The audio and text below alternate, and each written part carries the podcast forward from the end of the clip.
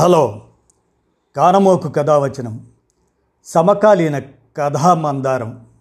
ఈ శీర్షికకు శ్రోతలకు ఆహ్వానం నమస్కారం. ఇప్పుడు ఈ చిన్న కథ మా నాన్న అనే దాన్ని గుడిపాటి కనకదుర్గ వ్రాయిగా మీ కానమూకు స్వరంలో వినిపిస్తాను. ఆలకించండి. కథలోకి ప్రవేశిద్దాం. ఒరేయ్ ఇంటికి రా ఒకసారి. ఫోన్ ఎత్తగానే మా ఇంటి పక్కనున్న ప్రసాద్ గొంతు వినిపించింది. చిన్నప్పటి నుంచి వాడు నాతో బాగా చనువుగా ఉంటాడు. పైగా నాకు క్లోజ్ ఫ్రెండ్. ఎవరన్నా ఉన్నారు అని అంటే ఎవరూ లేరు వాడు తప్పితే. ఇప్పుడెందుకురా నాకు చాలా పెండింగ్ వర్క్ ఉంది అన్నాను విసుగ్గా. కాదు రమ్మన్నాను కదా వెంటనే బయలుదేరు అమ్మ చెప్పింది. అని ఫోన్ టక్కన పెట్టేశాడు. మధ్యాహ్నం పూట టిఫిన్ ఆఫీస్ క్యాంటీన్లోనే సింపుల్గా ఏ రెండు ఇడ్లీలో తినేసి వస్తాను. అమ్మ ఇంట్లో ఏదైనా స్పెషల్ టిఫిన్ చేస్తే ఇలాగే ఫోన్ చేయిస్తుంది. ఇవాళే కాదు ఇలా చాలాసార్లు జరిగింది. ఇప్పుడు ఏం చేసిందో పిండి వంట. అయినా సాయంత్రం వస్తాను కదా. ఎందుకో అర్జెంటు. అనుకుంటూ సైకిల్ మీద ఇల్లు చేరాను. సైకిల్ స్టాండ్ వేసి చూసేసరికి వరండా నిండుగా చుట్టుపక్కల జనం నిలబడి ఉన్నారు. నా కాళ్ళు వణికాయి. గుండె దడదడలాడింది.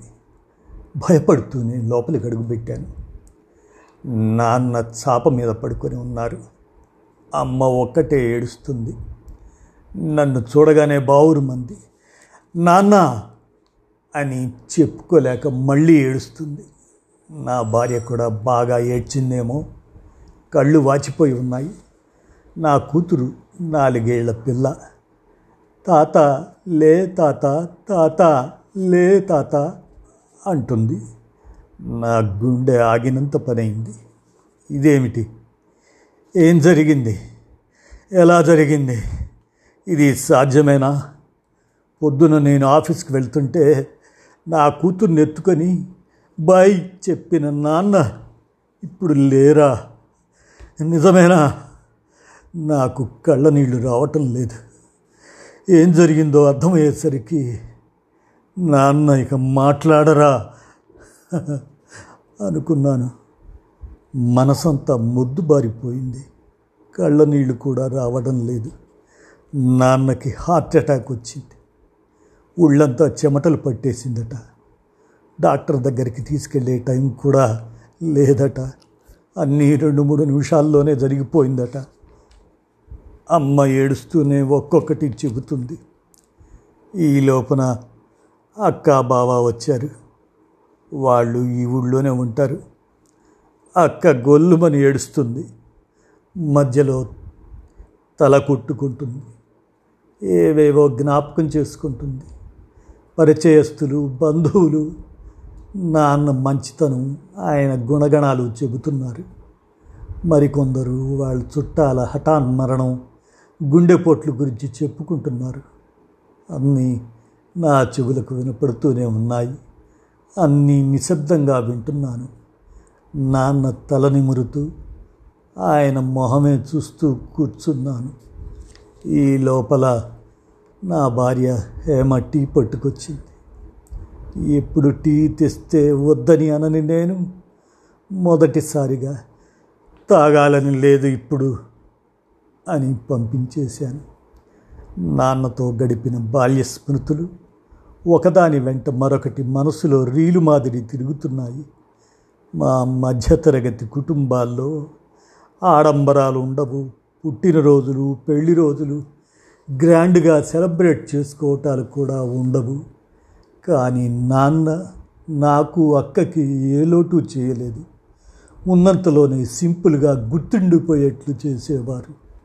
బొటాబొటిగా జీతాలు అందులోనే అన్ని ఖర్చులు. ఇప్పుడు కూడా అంతే. ఇది వరకు పక్కవాట అద్దెకిచ్చాం. అమ్మా నాన్న నా దగ్గరికి వచ్చేసిన తరువాత ఇల్లు చాలదని పక్కవాట ఖాళీ చేయించాం. ఇప్పుడు అద్దె కూడా లేదు. ఇల్లంతా మేమే వాడుకుంటున్నాం. నాన్న చేతిని నా చేతిలోకి తీసుకున్నాను. చల్లగా ఐసులా ఉంది. అవును శరీరంలో జీవం ఉంటేగా నాకేం చెప్పకుండా వెళ్ళిపోయారు. ఏం జాగ్రత్తలు చెప్పలేదు. ఈ సంసారమంతా చూసుకోవడానికి నాకు ధైర్యం ఏది గొడుగు లేని ఎండలో నిలబడట్టుగా ఉంది నా పని. అందరినీ ఎలా ఓదార్చాలి? అన్నిటికన్నా ముఖ్యమైన సమస్య నా ముందు భూతంలా నిలబడింది. అదే డబ్బు. రేపటికయ్యే ఖర్చు ఎలా?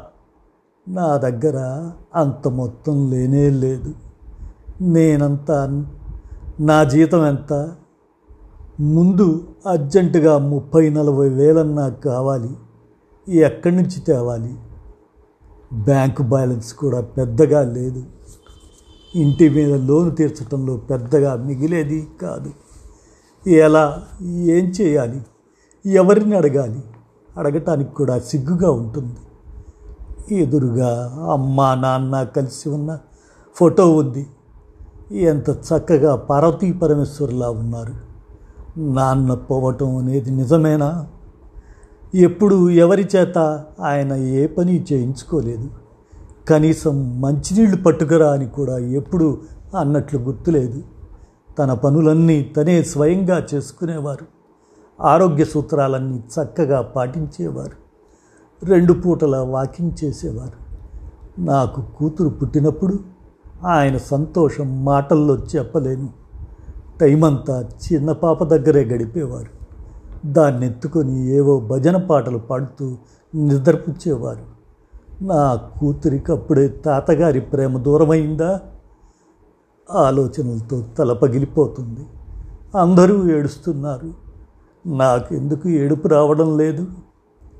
చుట్టాల్లో కొంతమంది దుఃఖపడి నాన్న గుణగణాలను శ్లాఘించి శోష వచ్చిందో ఏమో హాల్లోకి వెళ్ళి టీవీ తక్కువ సౌండ్లో పెట్టి కార్తీక దీపం సీరియల్ చూస్తున్నారు. రేపు డబ్బెలా అన్న ప్రశ్న వేధిస్తుంది. వేలకి వేలు ఎవరిని అడగాలి? ఎవరిస్తారు? ఓ పక్క నాన్న పోయిన బాధ రంపపు కోతలా ఉంటే డబ్బులు లేని బాధ మరో పక్క తినేస్తుంది. నా భార్య బిక్కమొహం వేసుకొని నేనేమైపోతానో అన్నట్లు చూస్తుంది నా వంక. నా పరిస్థితి తెలుసు కానీ ఏం చేస్తుంది? నన్ను లోపలికి రమ్మని సైగ చేసింది. మెల్లగా లేవలేక లేవలేక లేచి వెళ్ళాను. డబ్బెలా అంది ఆందోళనగా. అదే ఎలాగో మరి? నేను అదే ఆలోచిస్తున్నాను. నా గొలుసు అమ్మేయండి. అత్యవసర పరిస్థితుల్లో ఏం పర్వాలేదు అంది. మెడలో ఒంటిపేట గొలుసు. అది పెళ్ళిలో కనుక చేయించగలిగాను. నా జీతంతో బంగారం కొని నేను మళ్ళీ చేయించగలనా? అయినా పెళ్ళిలో పెట్టింది అమ్మటానికి నాకు మనస్కరించలేదు. నేను చూసుకుంటాలే. పురుష అహంకారం నాలో ఎక్కడో ఉందేమో. వచ్చి మళ్ళీ నాన్న దగ్గర కూర్చున్నాను. ఏమిటి నాన్న ఇలా పడుకునే ఉన్నారు? లేవండి మీరు లేస్తే నాకు ఏ సమస్య లేదు. అనుకుంటూ ఇంటి డాక్యుమెంట్స్ పెట్టి ఎక్కడైనా అప్పు తేపాలి లేకపోతే ఈ కార్యక్రమం ఎలా గడుస్తుంది నడుస్తుంది? గోడకి తల అంచి కూర్చున్నాను. ఏదో ఒంటరితనం వేధిస్తుంది. ఈ కార్యక్రమం అంతా నేను చేయగలనా? ఇప్పటి వరకు నాన్న ఎలా చెబితే అలా చేశాను. అన్నీ చేయగలననే భరోసాతో నాన్న వెళ్ళిపోయారా? నాకు ఏమి చేత కాదు నాన్న. మీరుండాలి. చిన్నప్పుడు నన్ను నడిపించినట్టు నాకు ప్రతిదానిలోనూ మీ సలహా కావాలి. మీరు వెళ్ళిపోవాల్సిన వయసు కాదే. ఎందుకంత తొందర? నన్ను ఇలా వదిలేసి వెళ్ళిపోతే నేనేమైపోవాలి? మీరు లేకుండా అమ్మ ఎలా బతుకుతుంది? నా మీద ఇంత బాధ్యత పడేశారు. మీకిది భావ్యమేనా నాన్నా?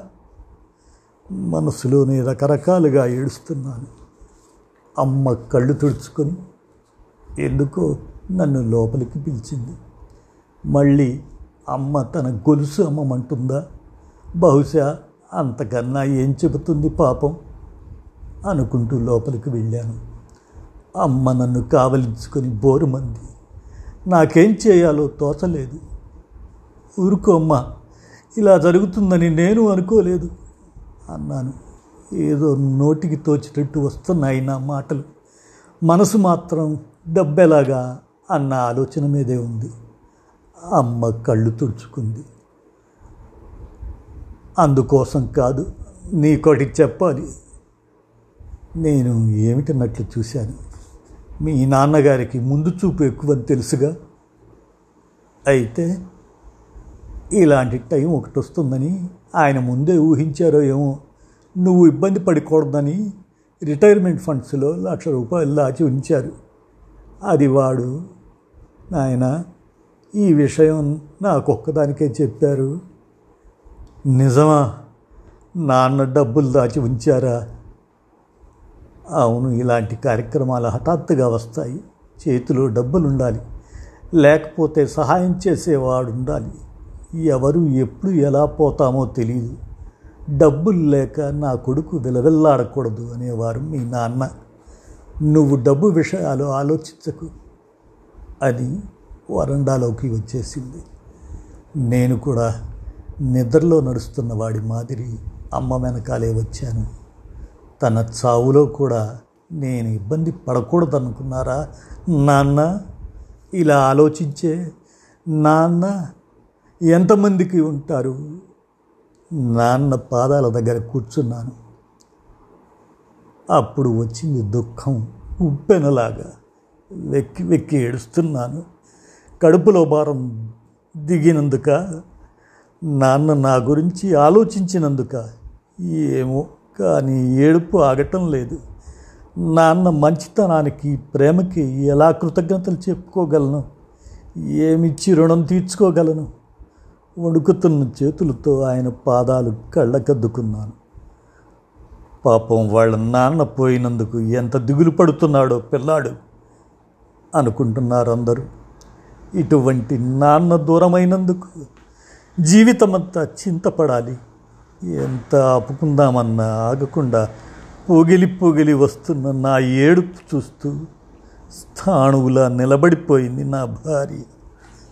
ఇదండి మా నాన్న అనేటువంటి ఈ కథను గుడిపాటి కనకదుర్గ రాయగా మీ కానమోకు కథావచనం సమకాలీన కథామందారం శీర్షికలో వినిపించాను. విన్నారు కదా? చిన్న కథ అయినా సెంటిమెంట్తో కూడుకున్నది. విన్నారు కదా? ధన్యవాదాలు.